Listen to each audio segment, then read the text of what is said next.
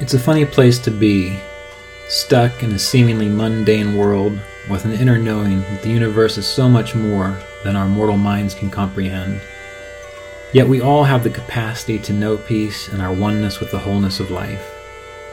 And through these interviews, discussions, and reflections, it is my intention to share this possibility. I'm Ryan Kurczak, and this is the Kriya Yoga Podcast. Welcome back, everyone, to the Kriya Yoga podcast. We've got a wonderful guest today. We're going to be looking at the Yoga Sutras. Uh, we have Zoe Mai with us, who is the director of the American Sanskrit Institute. And it was through the American Sanskrit Institute that I first um, began uh, a more in-depth, I think, serious study of the Yoga Sutras because once you start to see how the language works, uh, you understand things a little bit differently. Um, but anyway, welcome, Zoe. It's wonderful to have you today. Thank you. I'm really happy to be here. Yeah, I'm. I'm so glad to have you here because um, while I have chatted with uh, uh, Houston once or twice, who was he was the director before you, correct? Yes, he's the founder. Yes the founder. Um, I never really got a chance to to pick his brain, and the thing that um, always fascinated me about the Yoga Sutras, uh, aside from the interesting information in there, was how how people got what they got from the sutras. Meaning, I, I would I would have texts in front of me about this translation, that translation, this translation, and then I got the Yoga Sutras workbook um, from the American Sanskrit Institute and I would be reading through it, and I would read these these direct, I guess, direct translations of the sutras, and I wondered to myself, how on earth, how on earth did these translators get what they wrote from what's in this book? that's wow, that's such a great thought. That's well, so so let's let's start with that. I mean, I know we have some interesting uh, uh, themes that we want to cover today, but do you have any insights into that when when you see someone writing translations or commentaries, do you ever do the same thing and think to yourself, where did that come from? Yeah, in fact, my exper- initial experience was with the Yoga Sutras was that the commentaries um, were so varied and so confusing that I became very discouraged mm. until I met uh, Vyaas mm. and started studying with him.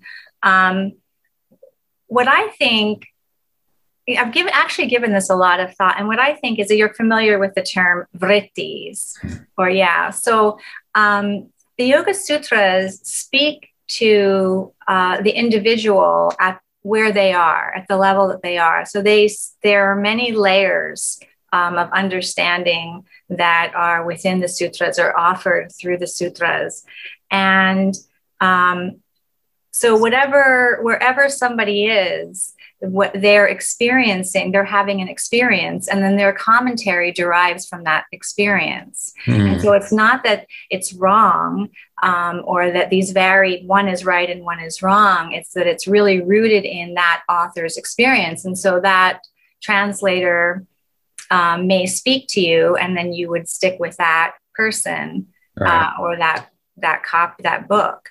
Mm-hmm. So, um, but what I've found is for me personally that there's a depth that occurs so there's a deepening of understanding that occurs. So you go through these layers as you experience them these layers of understanding.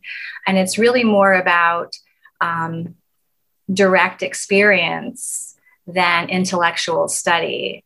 Mm-hmm. um, that's what i've learned from vyaas. Mm-hmm. and so um, that's yeah. So the commentaries are really the vritti of the translator.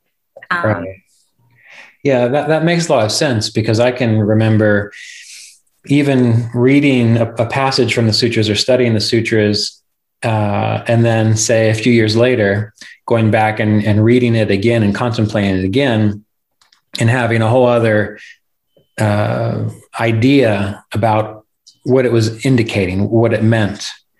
Um, and even even recently, you know, I've I've had this this book, this workbook for at least 20 years now, I think. And uh, wow, okay. Yeah, I've had it for a while. That's why it's fallen apart and uh, and, and a few other commentaries. And as I was going through and doing a discussion on the yamas and niyamas, I I saw something in the book which somehow every time I read it, I missed. And that was when it was discussing the yamas and, and niyamas, uh, it was talking about how this is the great vow or Mahavatra. Is that Mahavratam? Yeah. yeah yes, and um, and you know that was I've been looking at this for decades, and I saw it and I thought, oh my goodness, how on earth have I missed that every single time? Isn't that amazing? It's amazing. It happens all the time. Yep.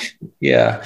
And um, my other thought was uh, when it comes to the translations, you know, one of the things I kept noticing was when I would look at like the direct as as uh, Vyaas would would would uh, write out here.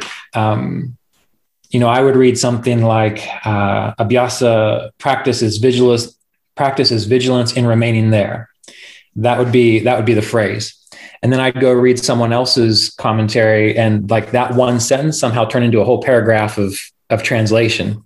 Right. So is that just from maybe understanding different nuances of the, the Sanskrit words or, or terminology, or is it just more of what you were talking about previously?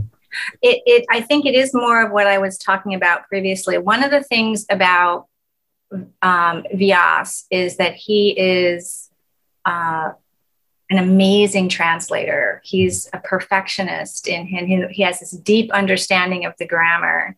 Uh, he's an he's you know intellectually just so incredibly sharp, and so plus he has um, this connection to the sutras through his own meditation practice. So um, when he writes them like this, what it does is it gives the um, the student or the person that's studying his text the opportunity to have their own experience with it with the actual literal translation. Right. So that's why i mean he just is translates it that way. And he's the same with the bhagavad gita as well. Like the translations are just so pristine and to watch him translate is just it's it's insane. But yeah so he doesn't do any flourishes. You know i had um, a teacher, a meditation teacher who's a great Sanskrit scholar who would have so many, you know, he would turn it into a poem, you know, one line, he would turn into a whole poem, which was beautiful, but it was really all his vritti, his experience of it. So we were getting to experience his experience. Right. right. But not our own experience. Mm-hmm. So yeah. yeah.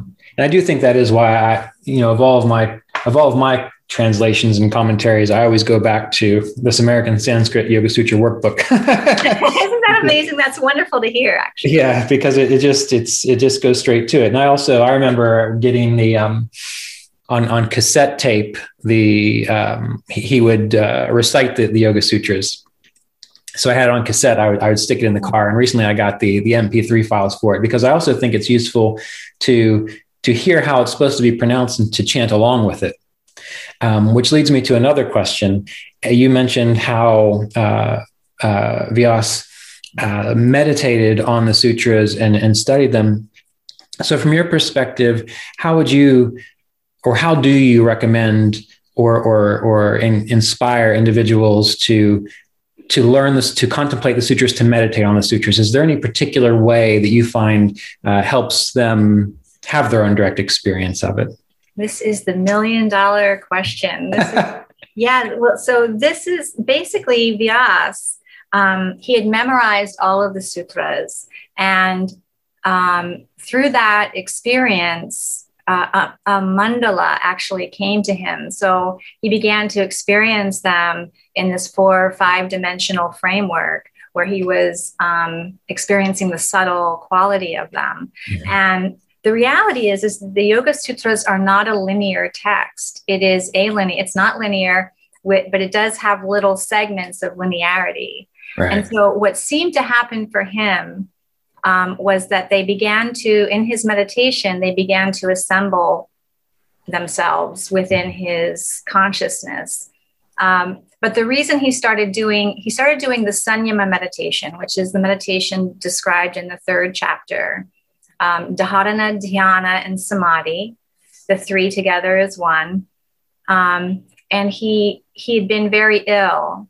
And the one of the later sanyamas, which is um, I think it's 44, 344, the Bhuta is the one that he uh, did, and it, it's for health. Is that the one where you focus on the navel? No, but that's a good one. Okay. Um, I haven't actually done that one. I've only really done the ones that Vyaas taught me. So it's um, it's the mastery of the elements right. as they exist in the body. Mm. And so, and then the promise, he gives us the the sanyama, Patanjali, and then he gives us the result, which you know sometimes they're considered the siddhis. The result would be um, from emergence of such powers is becoming minute, the perfection of the body, non injury through heat, cold, sickness by its constituents. Mm. So that's the first one. And oh, I have a lot written here for this. it's like, wow, you know, because there's so much room to write in this workbook. Yeah. Um, form, beauty, strength, and diamond compactness is the perfection of the body. So he started doing um, the Bhutajaya Sanyama for his own health, and it did heal him. Mm. And he did it for oh, many, he's been doing it for over 50 years now, I think. Um, but he, um, what seemed to happen is that the, the sutras began to assemble themselves and he began to understand them in a different way and how they work together. And he moved on from this Sanyama, the 344, to the Sanyama um, 47, which is mastery of the senses. These are the two main sanyamas that aren't really concerned with powers as much as they're concerned about self knowledge. Right. Um, and dismantling ego. Uh, Indriya Jaya dismantles the ego. Uh, Bhuta Jaya moves, brings your chitta into the body, into all the elements of the body. So, and then moving from there into the Indriya Jaya, where you begin to dismantle the ego in a movement towards Ishwara Pranidhana. So, this is, this I believe was revealed to him by the sutras themselves. You know, this, you know, he started with the Bhutajaya for a very simple reason, and it became so, and it's been an amazing experience for me. I've been practicing the Sanyama practice for years now, and um, they this is how the sutras reveal themselves to you through experience. Now, there's the other way is also through translation. You can, if you engage the Sanskrit, it's just as powerful. Um, it's yeah, we, kind of powerful. You, have touched upon so much there.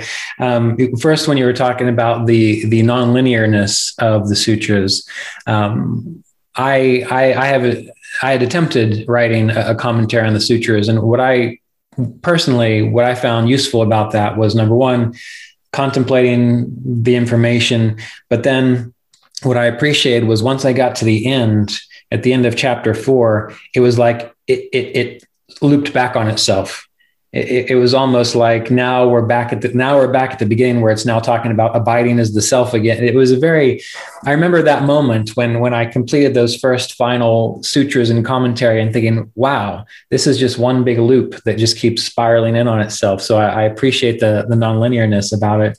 And you talking uh, about chapter three and as I mentioned in an email, when I would refer to the sutras, because um, I'm a teacher in the Kriya Yoga tradition, and Yogananda was told by Sri Yukteswar uh, to teach Kriya Yoga from the sutras. So, of course, we, we focus on that. And uh, Vyaas, uh, from what I recall, he also had taught quite a, a few times at Center for Spiritual Awareness with Mr. Davis um, or for for the retreats there.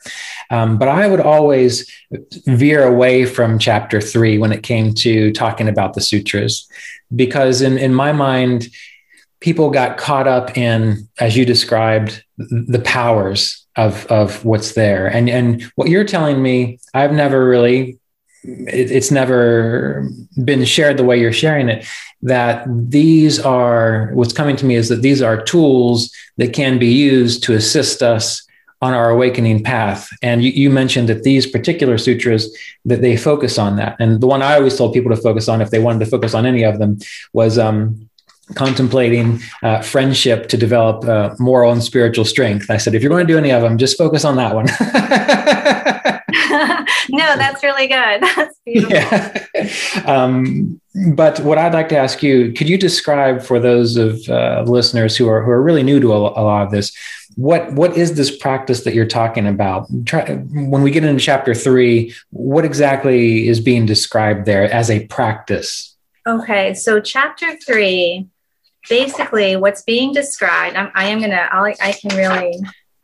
So, the first. Um, the first sutra is um, Desha Bandhas Chittasya Dharana. So, dharana is the focusing of chitta within a specific location. So, you could almost say, like, dharana is just choosing a point of where you're going to send your chitta. In the case of the sanyama that we do, the, the Bhutajaya, the location is going to be one of the uh, great elements in the body. So we would start with the element water or earth, something like that, as it exists in the body. So you're just choosing that point. Then the second sutra, the single directionality, um, which is Tatra Pratyayika Tanata Dhyanam. So Dhyanam, meditation is really the movement of consciousness to that point. So there's consciousness is actually moving, pratyaya. Um, it, it uh, that word implies movement or states that there's a movement. So you're moving your chitta or your consciousness into the water element of the body. Well, let's say that. Okay. And then once um, we have samadhi, tad e bharata matra nirbhasam, svarupa shunyam iva samadhihi, that chitta specifically appearing as the object alone as without a form. So chitta almost being like your consciousness, but a mirror that it comes in and it fully reflects the element as it exists in your body to the exclusion of everything else. Right. So the three of these things, dharana, choosing the point, dhyana, sending chitta there, and samadhi, absorbing chitta fully, the three of these together as one is sanyama. Okay. So that's what we're doing. And, and go ahead. No, and so with the elements, you would do it through the elements with the elements through the body. There are other sutras that that Vyaas uses, um, or that we use now, all of us that are doing the meditation to um, aid that process. So there are sutras that aid that process.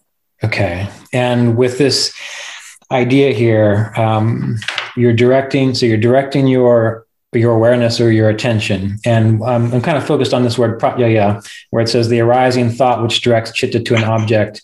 Um, could we kind of consider that as though, all right, now you need to use your your your mental capacity to, as an entry point, begin thinking about what you know this to be? Yes. So that would be the other sutras come in um, from there from chapter one. Um, Savitarka using language to move ah. chitta. And right. then nirvitarka, once chitta is fully absorbed, nirvitarka, letting go of language. Right, right. And then the same thing with savichara into the subtle space, and then nirvichara, letting go of language in the subtle space. Right. Okay, interesting. And uh, you know, as I as I listen to you talk, and I, I hear more of this as well, uh, in order to experience that cognitive absorption or that samadhi, and, and and holding that alone. For example, if you're talking about contemplating the water element, or uh, that's just the word I'm using, but contemplating the water element, um, you have to you have to have a sense of being able to practice uh, and the yamas and niyamas non-attachment because otherwise you're going to be attached to all these other things and you can't sink your awareness into the thing you want to sink it into that- what seems to happen for people initially yeah absolutely um, what seems to happen for people when they first start doing the meditation it was for me as well that when you engage the water element, first it's like all outside your body. Like you imagine waterfalls and rivers and oceans or the rain, whatever, like all of these external things. But eventually the more you bring chitta in, it becomes still gross because you're doing it the gross first, you know, the blood and the wetness of the eye. Like, so, but it really does. So there is a, a non-attachment that has to occur with what your understanding is of water and your experience of water Right. It happens kind of naturally, though. But I have learned from teaching this meditation that it wasn't just me that had that experience. A lot of people have that experience. It's really wise of you to recognize that that that non-attachment is necessary right from the get-go. Right. Well, the thing that I've I've been trying to to share with people when it comes to the sutras, you know, when we look at the eight limbs, that they're all they're all required you know it, for example let's take the idea of contentment i've been as you can tell i've been focused on yamas and niyamas a lot but if, if you take the idea of contentment or santosha is that correct yeah Yep. Yeah, Santosha. Uh, if, if, you take that idea, well, when you sit to meditate, of course you're going to meditate or be able to focus your awareness much better if you are already able to access a state of contentment because you're not troubled by all the other things. So, what I've been trying to do is is is instill that when it comes to the eight limbs of yoga, you can't just say, I'm going to meditate every day for three hours. You have to incorporate all the aspects of it so it locks together and creates that, that mm, pattern or that structure for the samadhi or the realization to occur. Right. Yeah, absolutely. And I think there's um, what I've realized is that it, again, it's not linear. Mm-hmm. So with the um, yamas and the niyamas, that um, if you're working with those last three, um, the dharana, dhyana, and samadhi, even if you haven't achieved what what uh, the, the last of the eight limbs, what uh, what's going on, then with the other um, aspects of the yamas and the niyamas, mm-hmm. that um, they begin to become easier. So it's like this back and forth flow, like you're practicing them all simultaneously right. and they affect one another back and forth. It's really a beautiful process. Yeah. It, it, reminds me of, um, I remember reading Vasista's yoga on the, the, the, four gatekeepers of liberation. And Vasista said, even if you can't practice all of them, if you practice just one, the rest will develop around that. that so, yeah. I, mm-hmm. yes, I can totally see that. Well, since since we've already discussed how this is nonlinear, we're going to keep this podcast session a little nonlinear because I want to keep coming back to what you, we've been talking about because there's so much there to to consider. But before I forget, I want to get two other questions out of the way, if that's all right. Yeah, sure. Okay. So the one of the questions I, I had considered, um, you know, when looking at the sutras, um, there is uh, the Ishvara Pranidhana, and uh, so it's often translated from what I've seen as uh, like surrender to God. Mm-hmm. Um, but my sense was the, the idea of Ishvara, while yes, that is a, a, could be a term for God, that that's not quite exactly clear. It's not like God like we think of it. It's like the Lord of the universe or the master of this this intelligence which is making things happen. So, can you tell us a little bit more about that term or or that that idea within the sutras? Yes. It, so let's go to actually Ishvara Pranidhana. It's the beginning of two, I think, right? Um, I think it's 120 something. By the way, this is great. Like, you know, I went to, I was raised Catholic and uh, I had to go to Sunday school a lot and I didn't like it. So having, having the Yoga Sutras in front of me, knowing you're doing it too, I feel like I'm in Sunday school that I actually want to be in. Really funny is I used to be a Sunday school teacher. so that's pretty funny. well, great. Then we're having a good time. Miracle. Um, so it's 123 um, oh, and I have an I have a new version. Let me grab my old version so I'm on the same definition as you. I have like so many of these workbooks. Um, I have my old one here. Um, so even if we look at if we so here's the thing: if we look at Ishvara Pranidhana in terms of starting with 120 we don't I don't we don't have to um, chant them or anything, but Shraddha Virya Smriti Samadhi Prajna Purvaka Itaresham. So in the case of others, Nirodha, which we are all familiar with, I think, is preceded by faith, energy, memory, samadhi, and primary insight. So this is the beginning of like a movement towards Ishvara Pranidhana, this mm-hmm. state of Nirodha that is that is precipitated by these things, um, as opposed to a Nirodha where you leave the body, like Prakritilaya Nam, like so. So here, so this is the beginning. So there's Ishvara Pranidhana is an inward movement. And then um, in the case of those, the next one, Tivra Samveganam Asannaha, in the case of those whose frequency is intense, Nirodha is near. So frequency meaning vibration. Mm. We're talking about vibration here. And so, ah, see, you see what happens there. Like what you just said makes perfect sense. However, and many of the commentaries, and I think that's even what I wrote too. Frequency was I was having the idea of frequency of practice, frequency. Of, anyway, keep going. This is great. So no, no, because they go together. Frequency of practice increases the. So this is these are the layers. Yeah, these are the layers. Frequency of practice increases the frequency of vibration. So it's they go together, hand in hand. Um, so and then the next one, because of my, all right, so let me say, mrdu madhyadima tratvat tatopi visheshaha, because of the degree of mild, moderate, or extreme vibration frequency, there is a difference in nearness of nirodha. So nirodha sets the stage, um, in a sense, for um, an understanding so of Ishvara. And what's happening here in this with this vibration, this vibrational frequency, if you think about Viveka Khyati, um, the continual discernment of the distinction between the seer and what is being seen, the field of consciousness. Um, that's one way to go. And this vibration, this frequency becomes very intense when you're only when you're constantly seeing, unobstructedly seeing, um, without merging or identifying with your field. Or he says, so Ishvara Pranidhana Va.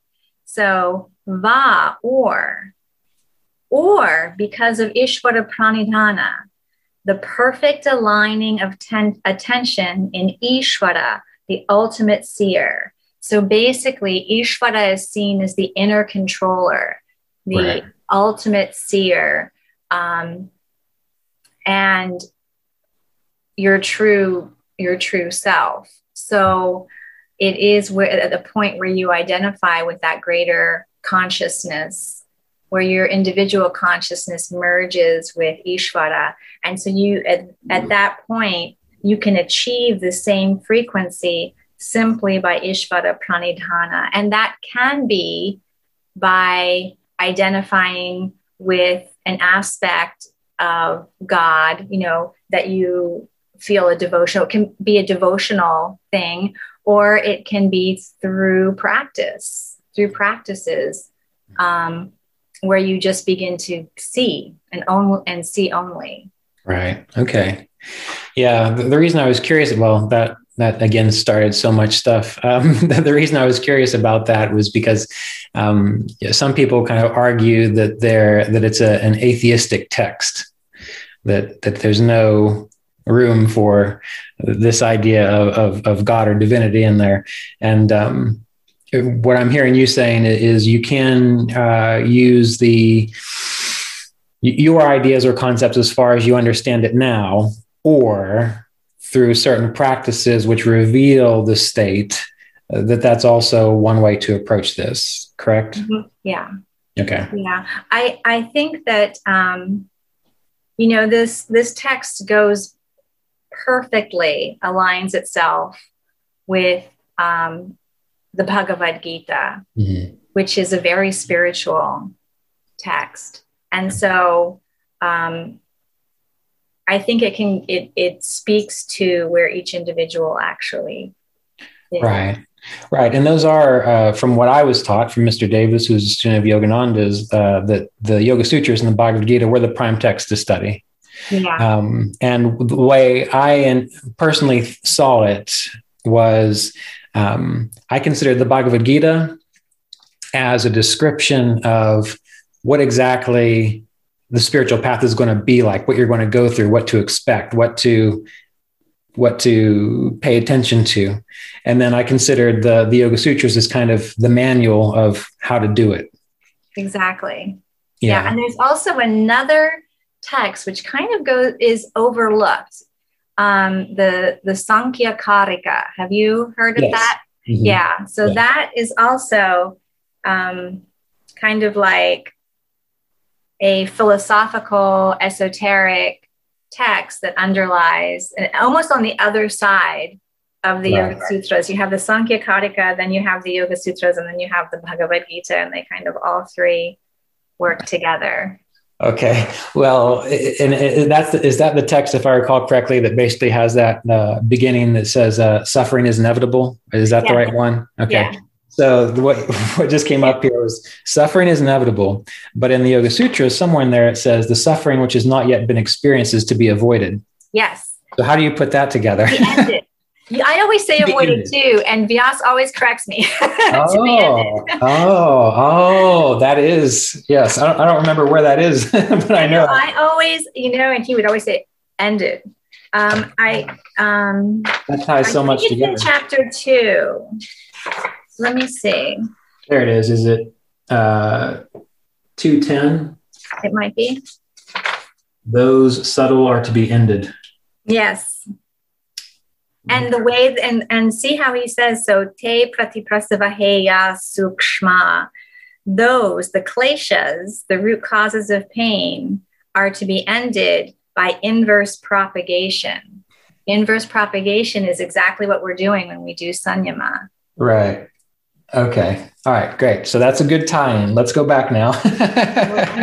Let's go back to to this work in chapter three. okay.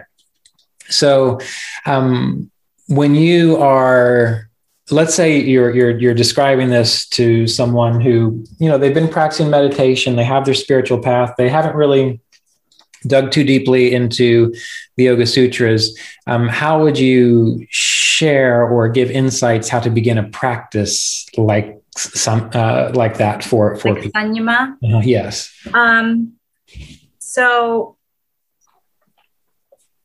probably take a take a class on the sutras.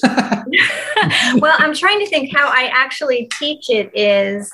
Um, you know, I start with the first five sutras, and just to get a basic understanding of um, what chitta is, or actually maybe the first 12 sutra, sutras. Um, yeah, so to get an idea of, um, so the first, first four give us the overview of what yoga actually is the idea is that we're going to so to have an understanding of that and then under, an understanding of the vrittis mm-hmm. which would be and then an understanding of abhyasa and vairagya so that would be the first 12 okay and then to um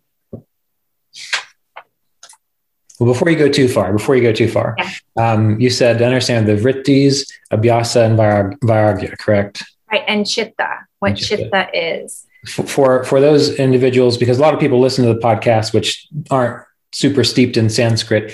Can you tell us a little bit about those four things just to get a general idea if it's possible? Okay yeah sure. Um, so what are they again? Vrittis? The vrittis abhyasa right? Vairag- yeah okay. So the the vrittis the chitta is consciousness. Mm-hmm. um, there's in chapter 13 of the Bhagavad Gita, there's a great description of what uh, the field, it's the field, chitta is the field of consciousness.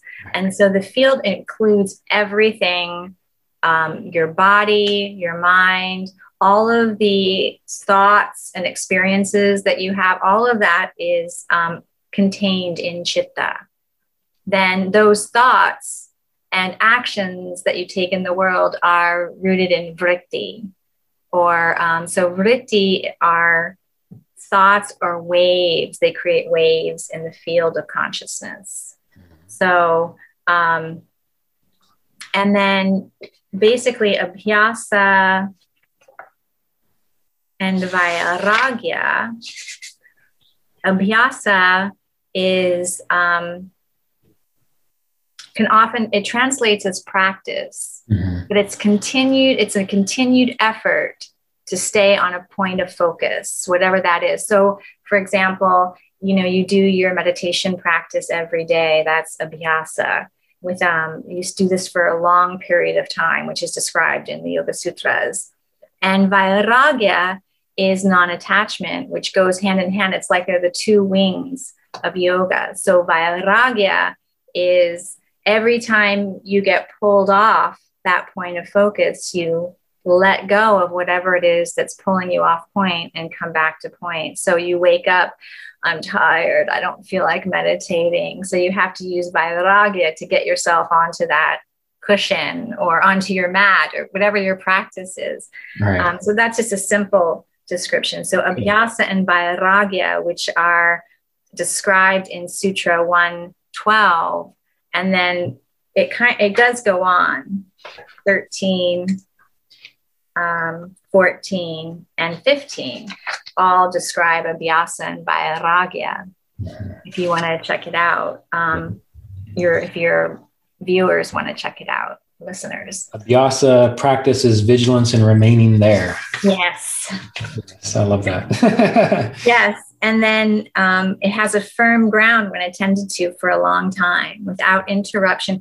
I think too, and devotion to truth. I feel like that's so important. Right. That often gets overlooked. Mm-hmm. The devotion to truth part. Yeah, I with the devotion to truth. Um, being a Vedic astrologer, and a lot of people have issues with with Saturn. Um, I remember reading The Greatness of Saturn by Robert Svoboda, and there was a story at the end of that. I don't think it was actually in The Greatness of Saturn, it was uh, kind of a secondary story. And it was a discussion on an individual who's getting ready to go through the Sade Sati period where Saturn crosses over the moon. And uh, Saturn came and told the person that. And then all the virtues began to leave through his chest, except for the last one to leave was truth. And the, the man reached up and grabbed truth and said, All the rest of them can go, but you have to stay. And then and then once truth stayed, the rest of them said, Well, we can't go anywhere without truth. So all the other virtues came back to him. So when I think about the the the, the yamas and niyamas again, right. Satya is the one I, I tend to encourage people focus on that one and the rest because because if you have devotion to truth then that creates a current which will keep you engaged in the process, which leads you to more truth. It almost seems like it's a, a, a, feedback loop of some sort. That really makes sense. That mm-hmm. really makes sense. Mm-hmm. Yeah. But why were you focusing on that? I, I always like to hear uh, when you when you said "and with devotion to truth" that gets overlooked. What, what are your insights into that? Well, uh, my it's very basic. Just the idea that um, doing the practice is enough. Like there has to be more of an emotional uh, connection to what it is, why you're doing it, and the the reason that we're doing it is is as seekers of truth. So the devotion to truth. Oh, I see what you're saying. So what what you're describing here is. In a sense, you know, you're not doing this for any other reason other than you want to know the truth. That's kind of the the point yeah that's that's the point. Yeah that that you're looking not looking for but um it, almost desiring to experience truth mm. directly. Yeah. Okay. yeah but it's the same thing that you're talking about you know pulling it in to your heart and then everything else just falls into place. And vairagya non-attachment is the full knowledge of mastery not clinging to objects already experienced or described by others um, that what's that? Is that number that's number 15 number 15 yeah. Yeah. So yeah these are wonderful points. And and again what i love about the sutras is when you talked about being nonlinear you know we have this description here but then again once you get through them all it's like it all ties together and it all just kind of makes sense kind of does anyway so we talked about um, uh, vritti chitta Abhyasa, Vairagya, and those are the four, the, yeah. the, the four main yeah. ideas. Yeah, and then the all of the vrittis are described. So uh, one, I think one of the most important things to remember. I don't know. I, I kind of feel like um, to actually be able to um, utilize all these, you might need a little bit more guidance than I'm giving, but um, well, this is just an introduction, so hopefully introduction. Okay, they'll know where to find you.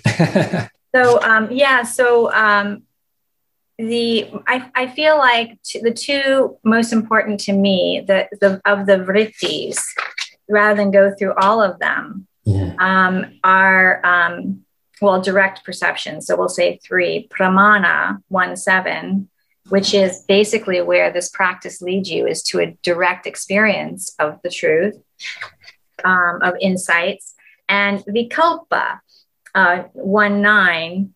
I feel is really important. Uh, vikalpa is ima- is really imagination, and mm-hmm. imagination becomes really key in um, in doing this practice. Like if you're moving into the water element of the body, you're not literally experiencing it um, it's uh, you're using your imagination to get chitta in there to, to draw chitta in. Imagination is really important. Right. And then the the last one is um, that I feel is super important is smriti, is remembering. If you can remember the experience, you can get back there very quickly. You don't have to go through all the the steps that uh, Patanjali lays out necessarily you can just get there if you can remember.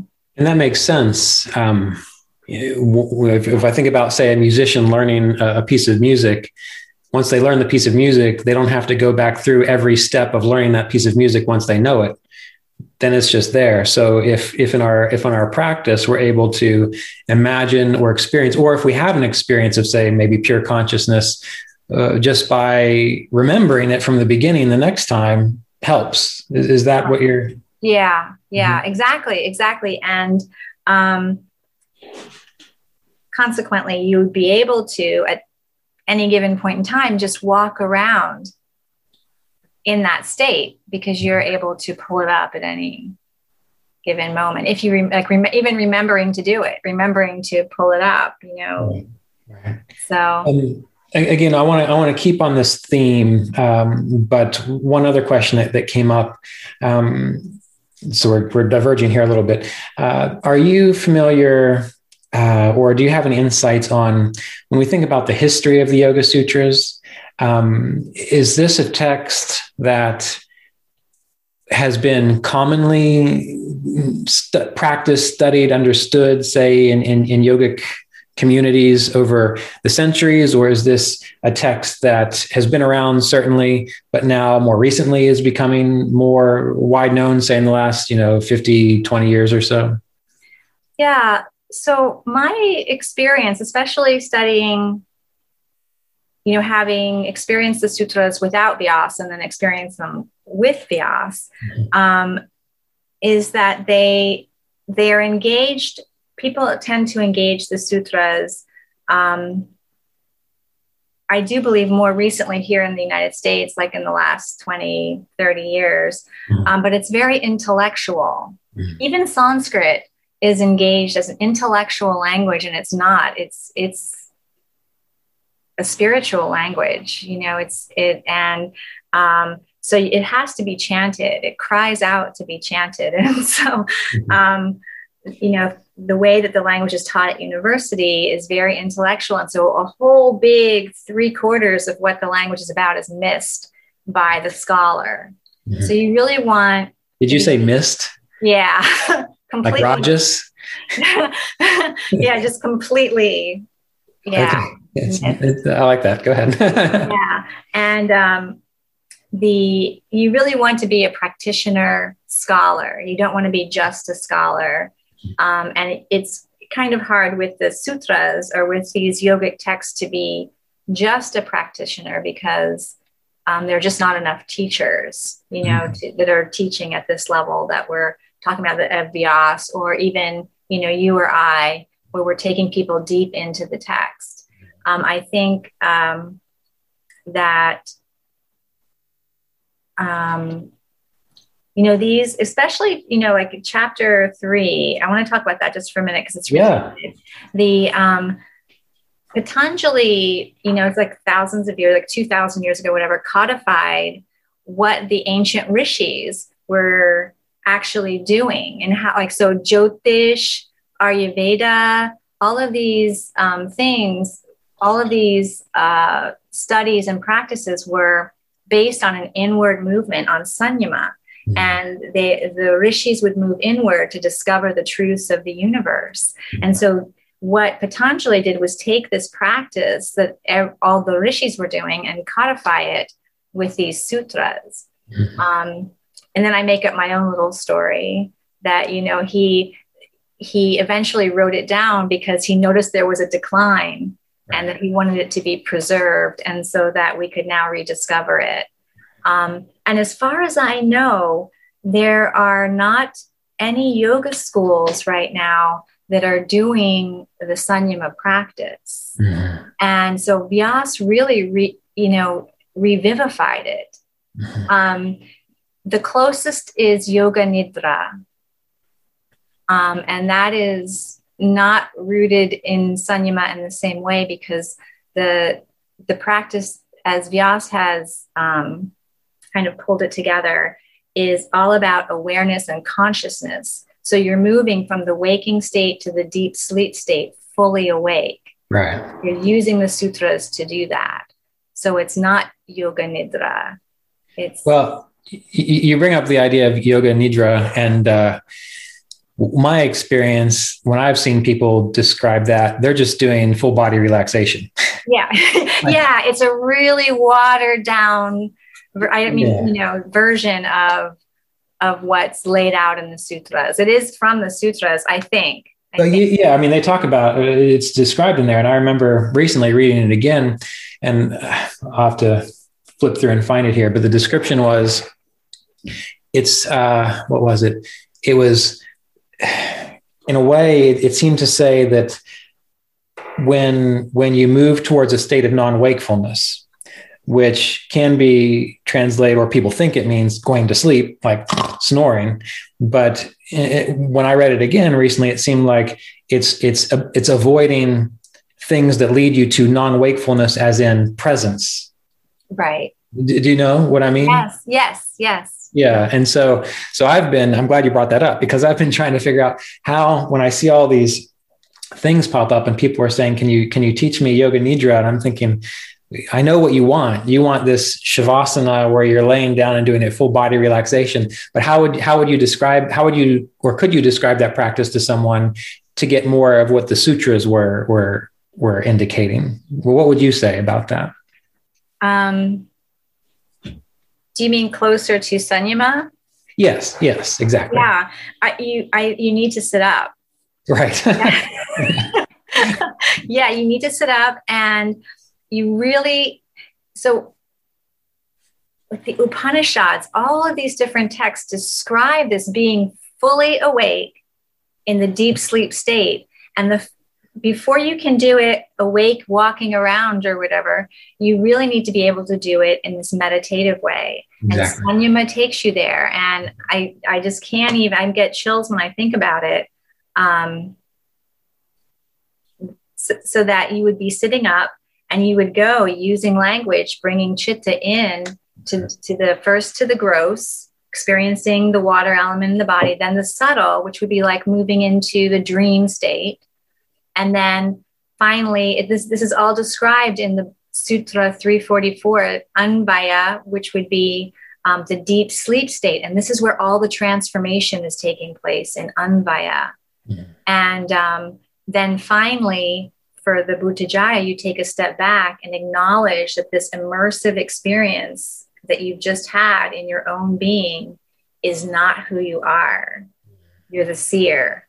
You just, yeah. So it's like, it's like mind, it's really a mind blowing practice. And you're awake for the whole thing so that when you're done, when you finish meditating, you you you remember you may not be able to describe the experience but you remember the experience. Eventually you can describe it i think. You you described you know there aren't enough teachers necessarily who are able to to to share this but my question is even for people who spend time really studying this stuff this is uh, subtle subtle work. So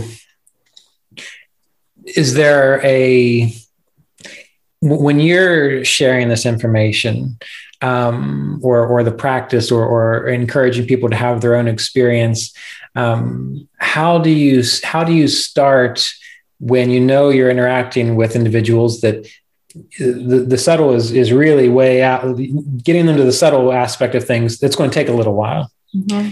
but you know that you can start getting access to it from more gross levels or um, just easier to, to comprehend levels how do you approach that process to begin guiding people down to those more subtle experiences that can't be talked about or can't be described i, I feel like um, helping people to vibrate at a different frequency is the first step. So, and rather like just bypassing the mind altogether. And um, so for me, chanting, like having beginners and they, you know, it's really can be challenging having them chant the, an entire chapter mm-hmm. and keep doing that with them every class until they're able to not chant it on their own necessarily, but that you they start vibrating in a different frequency, and that really really helps. So, for example, I've just I've been doing teaching the Sanyama online, and I had advertised it as like this is what we're going to do. We're going to do Sanya, Sanyama, and I realized when the people joined the class that they really weren't ready. So I'm like, well, we're going. I was planning on doing this anyway. Let's just chant the whole chapter Mm-hmm. And so by the time we were done chanting chapter one, they were all exhausted and they were ready to be done. Right. so we kept meeting, and, and this has really happened by accident. And we kept meeting, and then maybe into the second six week series. So we're just once a week for six weeks. Um, they were asking, well, what about this meditation that was part of this course? When are we going to try that? And then they were ready. Right. And they were, yeah. And so every class still, we chant an entire chapter um, and they're vibrating at a different frequency. I'm certainly vibrating at a different frequency. Right. And um, then we do it. And I go through um, the sutras uh, just baby steps at a time. So one through uh, 15. We'll go through those and talk about them. Mm-hmm. And then I go to um, the Sanyama cha- chapter, so chapter three, and we just talk about those, you know, dharana, dhyana, and samadhi. The three together is one lead to primary insight, and then right to the Bhutajaya. And then I taught, I have a, a, a recording, and they practice the Bhutajaya from this recording which is actually scripted from when Vyaas used to lead us through it. So it's his language, which I kind of like that, mm-hmm. um, you know, he's still very much a part of this. And, you know, he really has revivified this practice. And, you know, so many yoga practitioners, I'm kind of going off track a little bit, but hey, that's okay. Remember, we're just keeping it. That, that's right. Okay, that's good. Yeah. So, so many yoga practitioners end up going to Buddhist meditations. Yes because the the real like the, the Patanjali meditation just isn't accessible. Mm-hmm. Um, and I, I think that its time has come. Mm-hmm. You know? I wish Vyaas had taught a little bit longer, you mm-hmm. know. All right. Well, that's why you're here now. Yeah, I guess that's why I'm here now. I had no choice.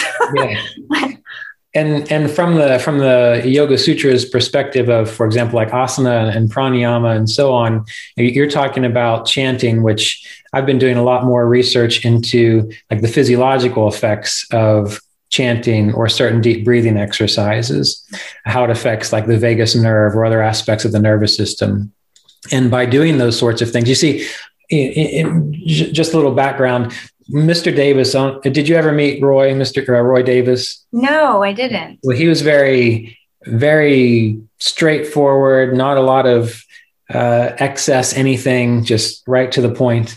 And I always tried to emulate him because he was my teacher. But I've always been a musician. And so when it came to doing things like uh, chanting or, or, or kirtan, um, I would lead it as he would, like Om Namah Shivaya or Sri Ram Jai Ram to get the meditation going. But the more I started studying how those kinds of things affect the body, it became clear that by chanting certain things, or even what I love about uh, uh, Vyaas's um, Yoga Sutras recording, that kind of rhythmic pattern that, that he says the sutras in, it, it's almost like that has a particular effect on the body. And pranayama, which is one of the sutras I wanted to ask you about, we might not get to it, but holding the breath a certain way or breathing in a certain pattern breaks the the the conditioning of the mind in a way so that you catch glimpses of clarity or, or glimpses of, of, of deeper awareness, those sorts of things. So that makes um, sense because when you when you use pranayama to break what you just described, um, you're taking it out of the autonomic nervous system and offering it up to the central nervous system with your using your mind. So it's you're really changing everything, the whole dynamic of what it means to breathe and what breathing does. It's go ahead. Yeah. I'm sorry. You just got no, no. It, it's fascinating stuff. It's fascinating stuff. And even uh, Ramana Maharshi, you know, he would recommend just contemplate who am I, or he would say it's really very simple. All you have to do is be still. which is which, which is true which is true but when when people couldn't grasp that or they couldn't or they couldn't quite just sit there and be still he would say you know mantra chanting or certain forms of pranayama help you to access that to, to get a mm-hmm. sense of it and, until you can move your way into it so what you're describing in regards to you know chanting the whole chapter or, or chanting aspects of um, the yoga sutras it makes sense that that creates the opening or the, the field i guess not quite the right word but the, the, the space for that subtler aspect of ourselves to come through or be recognized that's hard to hard to describe. Yeah and to, yeah to connect and actually to connect with that part of ourselves. Yeah. Mm-hmm. no that makes absolute sense. Yeah. And you mentioned the idea of um, people going to buddhist practices. Uh, and i was just having a conversation with uh, another kriya yoga teacher and he was saying that um, a lot of individuals have gone to to Buddhist meditation, Buddhist practices, but he was he was thinking of it from a different angle. He was saying that uh, a lot of uh, yogic practitioners um, they have kind of a, a, a fantastic idea about what what yoga is supposed to do, but but Buddhism tends to have a little more of a practical approach of that idea of attachment to life is suffering. So what do you do about it? Whereas a lot of pop culture yoga is more like you can have the most beautiful, enjoyable, pleasurable life known to man, where the, the sutras, or I think it's the sutras, sorry, the sutras of the Gita focuses on, you know, endure pleasure and pain while you seek knowledge. yeah. yeah. yeah. so, so I find that fascinating. Yeah, it's really true that there, yeah.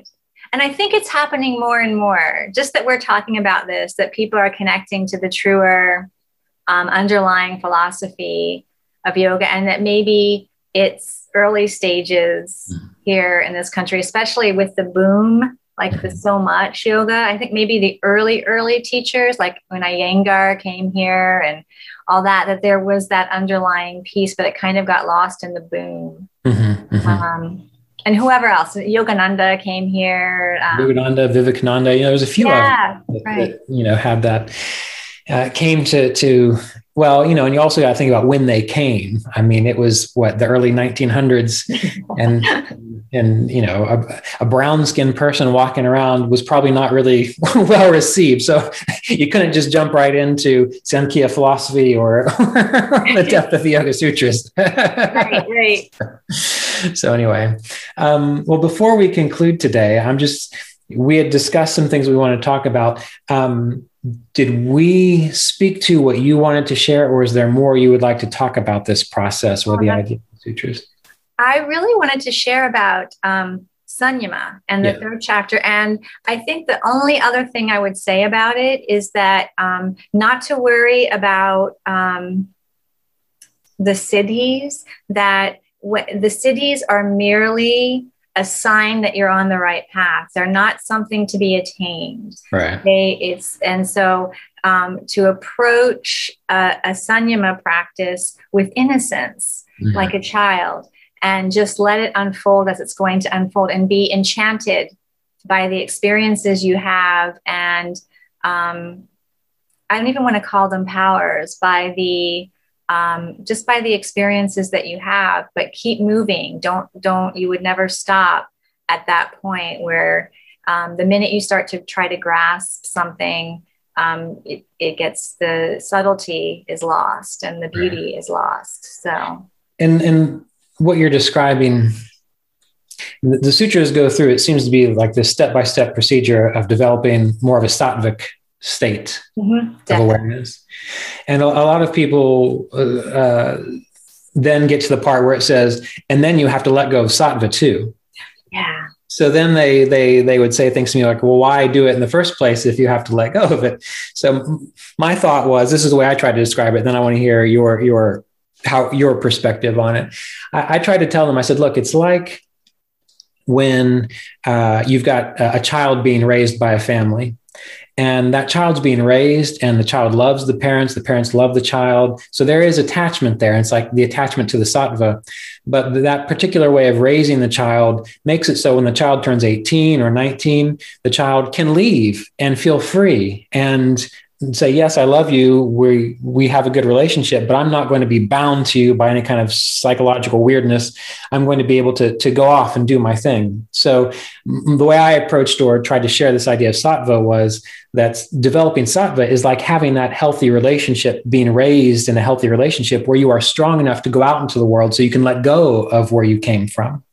Um, so how do you when do people bring that up to you at all? This idea of why why do we have to develop it if we're just going to let go of it? Um, you know what?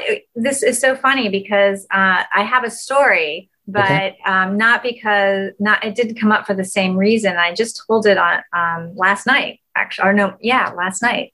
Um, the story of ramakrishna. Mm-hmm. and it actually goes perfectly with your the, the way that you describe it where he was a great devotee of um, the goddess Kali in her mother form. And he would experience her as this amazing light. And, you know, he was definitely an enlightened, enlightened being.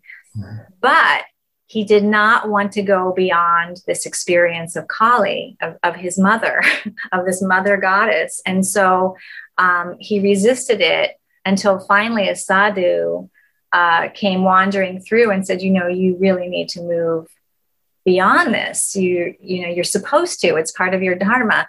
And um, he he refused. He didn't refuse. He's just like, no, I'm really content where I am. And so the uh, sadhu put a, a sharp rock into his third eye. You know, just like kind of poked him in the third eye and made him move beyond. Even though it was kind of like John the Baptist and Jesus or something. You know, right. like he just came and pushed him to that next level. Um, but he was very attached, even in his, um, and so it was the child being attached to the mother in that case. But um, so even yeah. in that profound, even in that profoundness, he, that was something that needed to be m- moved on from. Yeah, and to be honest with you, it's not something that I think about a lot, but now you have me really thinking about it. You know, it's like I think about it in the context of my meditation, not getting stuck on the subtle because there's some always something more subtle to go to so why you know um, but uh, as far as like in life um, even talking to my students about it in that way i think um, i might contemplate doing that more because that's very mm-hmm. true yeah it's very true and it's it, they should be prepared for that Right. Excellent. Well, it was so wonderful to have you on the podcast today. Thank you for being here. Yeah, thank you so much. And um, you are the director of the American Sanskrit Institute. And the website for people to learn more about this is um, www.americansanskrit.com. And then you also have a website, um, uh, sanskritshala.org. So S A N S K R I T S H A L A dot org. Yeah. So I'd like to encourage people to, to go to that. And I will put it in the notes of the, the podcast so people can find it and click on it. Thank you. Um, so thank you so much for being here. It was a real pleasure. Thank you. This episode of the Kriya Yoga podcast was made possible by donations from Kriya Yoga apprenticeship students and supporters of our Patreon community at www.patreon.com forward slash Kriya Yoga.